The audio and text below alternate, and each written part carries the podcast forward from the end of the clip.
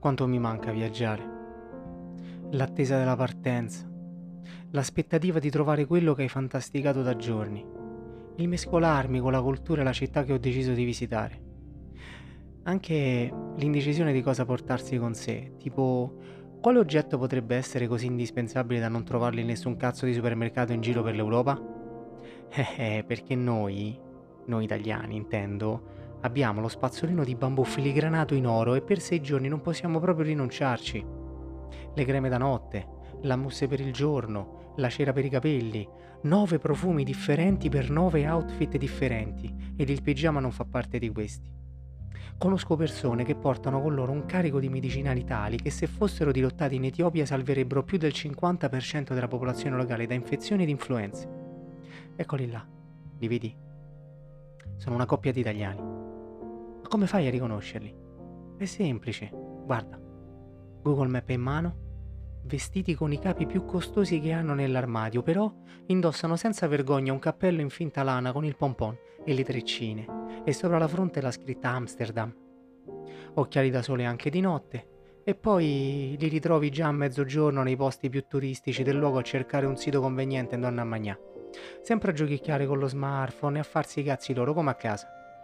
Eh sì, amici miei, e che pensate che nessuno vi guarda? Che questa attenzione sia dovuta solo al povero tedesco nel centro di Roma, dal blando calzino dentro a un sandalo moda Nazareth, pronto ad essere perculato da un uomo vestito da legionario romano, e invece no.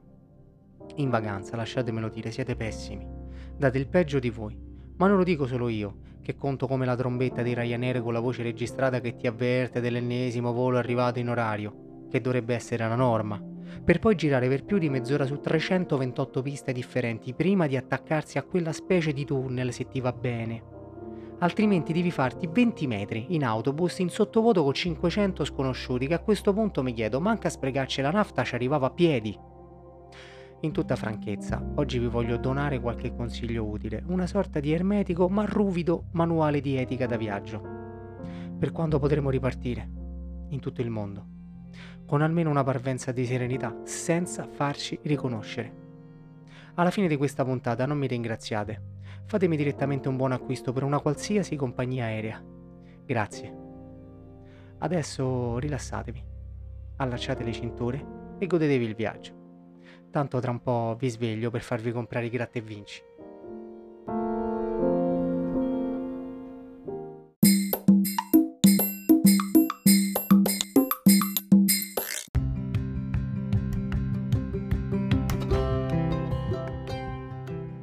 Non voglio cominciare subito in una maniera aggressiva, che poco smioccola con il mio modo di essere, ma non ne posso più.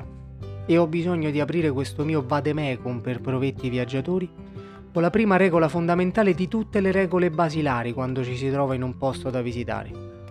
Arzate sti cazzo de trolley. Non siete dei dipendenti dell'ANAS in procinto di rifare il manto stradale. È il rumore più fastidioso dopo un disco dei Garbrave. E per quelli che staranno dicendo, eh ma Pisa, non ce la faccio, ti sei portata quattro paia di scarpe e due di stivaletti in finta pelle, ecco perché non ce la fai, neanche se avessi sei piedi le potresti indossare tutte in tre giorni. E allora perché ci sono le rotelle? Per essere utilizzati negli appositi spazi e non sopra il brecciolino della pineta. Secondo consiglio. Perché appena atterra l'aereo varsate in piedi? Perché? Perché devo avere spesso il vostro culo in faccia? Datemi una spiegazione. Qual è quella molla che vi fa scattare come un mediano da calcio balilla? Questo impulso irrefrenabile di dover fuggire quando tutto è chiuso. Ma poi stai in vacanza. Diamo per scontato che non hai molto da fare, no? Che i tempi si dovrebbero dilatare. Ho un'idea per te. Dal prossimo viaggio, nel momento in cui l'aeromobile si ferma, si alza in piedi solo chi deve recitare una poesia o cantare una canzone se no stai giù e aspetti il tuo turno come le persone che si sono evolute in questa terra. Terzo consiglio. So che a molti sembrerà strano,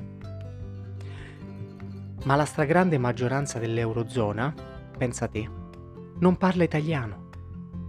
E non è che rallentando la pronuncia o gesticolando come un allievo della scuola di Marcel Marceau vi riescono a comprendere utilizzate il traduttore di Google e pensate prima alla frase che volete dire. No, ma che fate?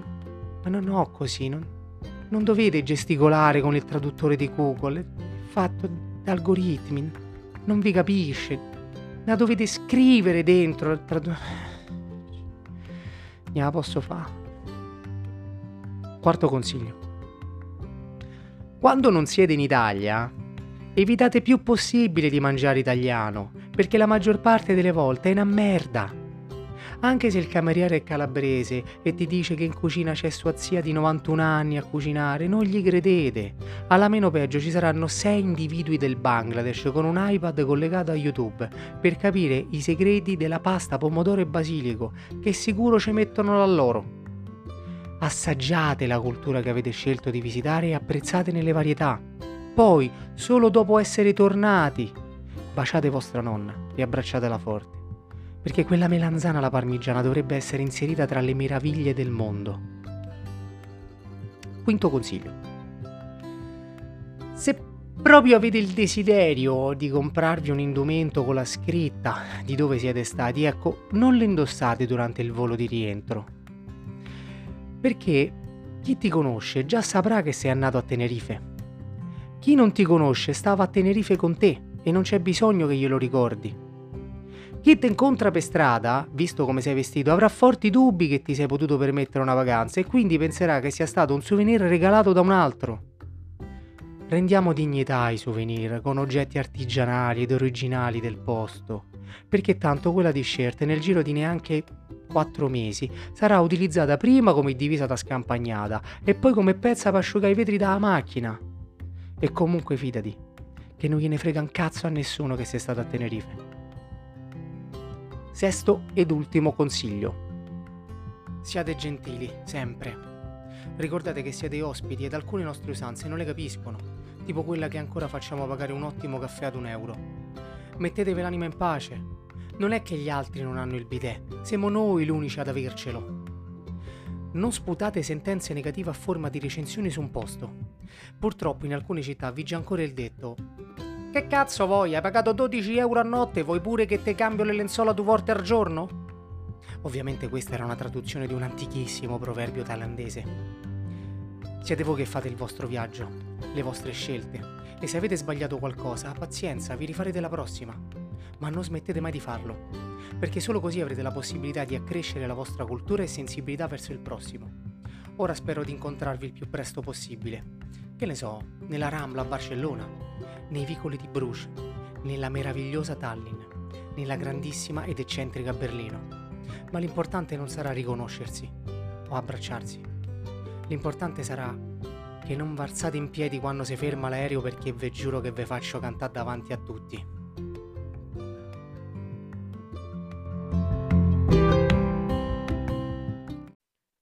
Ogni programma che si può annoverare tra quelli belli c'è il momento della parola, della condivisione, dell'opinione. E io addirittura questa persona l'ho incoronata come opinion leader. E già sento che Scalpia te la voglia sistemare un po' di cose.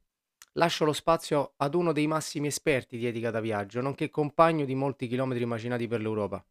Prego Daniele, prego, parli nella sua incoscienza, ne ha facoltà. Ma scusa, eh, visto che taroghi il diritto di dare consigli sull'etica di viaggio, mi sento in dovere di intervenire per riportare un po' di ordini. Ti ricordo, amico mio, che di aerei, ma pure dei lenzuola, insomma, non lo dico a nessuno, ne abbiamo condivisi molti. E ricordo la cattiveria, la cattiveria vera che mostravi al momento del decollo, quando avevo bisogno di una mano, non senso figurato, ma di una mano vera tu quella mano la usavi per staccare il recliner del sedile nell'esatto istante in cui l'aereo aveva la maggior spinta per il decollo, così che puntualmente mi sbragavo addosso al signore dietro che provava a addormentarsi. Bah, a dir vero non era sempre così. Spesso e volentieri ti addormivi con la rapidità di un narcolettico sotto abuso di alcol, lasciandomi solo non solo per decollo, ma anche per il resto del viaggio. Ho esagerato? Mm, detto qualche cazzata? Dimmi te. Ma quale cattiveria? Erano degli scherzetti da viaggio, no? E poi lo sai che io devo scaricare la tensione e spesso mi ritrovo a fingere anche uno stato di morte apparente. Che così, male che vada, mi faccio l'eterno riposo. Tu piuttosto mi sei sembrato sempre intimorito, quasi impaurito da tutto quello che ci circondava in aeroporto. Mi viene in mente un viaggio a Praga. Eravamo all'aeroporto e stavamo al gate in attesa di essere imbarcati quando continuiamo a fare coglioni come al solito guardando una mezza comitiva di estremisti islamici con tanto de palandrana stile oscio, turbante e scimitarre comprate al duty free. Lì per lì non gli abbiamo dato peso. Se siamo solo detti, Agri, speriamo che questi non devono partire con noi. Ma non si dicono queste cose, dai, perché se la fortuna è cieca, là ci vede benissimo. Fatto sta che pochi minuti dopo sul pulmino Salirono talmente tanti jihadisti che si poteva sentire l'ode parfum a polvere da sparo. Te mi ha detto, oh, io te lo dico, se sento qualcuno che strilla sull'aereo pure per chiedere lo stercesso, io mi alzo e comincio a menare l'impazzata, eh. Tranquillo, Gri, ti saresti dovuto preoccupare solo se nel silenzio avessi sentito tic, tac, tic, tac. Oh, filo rosso o filo blu? Vedi? Sempre a preoccuparti, ed invece erano soltanto gentiluomini di altra cultura. Mamma mia, quanto mi so cagato sotto quella volta. Comunque, Daniele, tra il filo rosso e quello blu, come al solito, all'inizio avrei ostentato sicurezza e solo un attimo prima di tagliare avrei fatto salire il dubbio. Però dai, in viaggio non siamo stati sempre così pessimi, eh. Insomma, abbiamo anche fatto la nostra porca figura. Ah, potevo, devo pure ringraziare in tutto questo, non ci ho mai avuto occasione, di quella volta che mai raccolto, quando sono tornato dall'oltretomba, insomma, sei stata la prima faccia che ho visto. Io queste cose non me le scordo, c'eri tu in quel momento di disagio. Bene, vedo che l'Olanda ti è rimasta nel cuore. Forse non solo lì. Vabbè, dai, ragazzo, vi saluto con una strizzatina d'occhio e vi dico, viaggiate, crescete, aprite il cuore e la mente, viaggiate e cercate di godere del mondo il più possibile dall'alto, che per guardarlo da sottoterra c'è tempo. In seconda istanza, qua la storia delle lenzuola di inizio cercate di chiarirla perché non vorrei venisse travisata. Eh? Ma sì, Daniele, non mi pare questo il tempo degli equivoci. Grazie per il tuo prestigioso accavallamento e quando vorrai intervenire non avere nessun tipo di scrupolo. Come quella volta che hai flirtato con una ragazza al bancone di un bar di Fuerteventura che paventava evidenti proporzioni ridotte rispetto alle normali, ma te ne sei accorto solo quando ti ha chiesto aiuto per scendere da un comunissimo e mediocre sgabello in legno, alto quanto lei. Ti sei girato verso di me, con il sorriso stampato ed il pollice in su. Salute, amico mio, e fai stretching.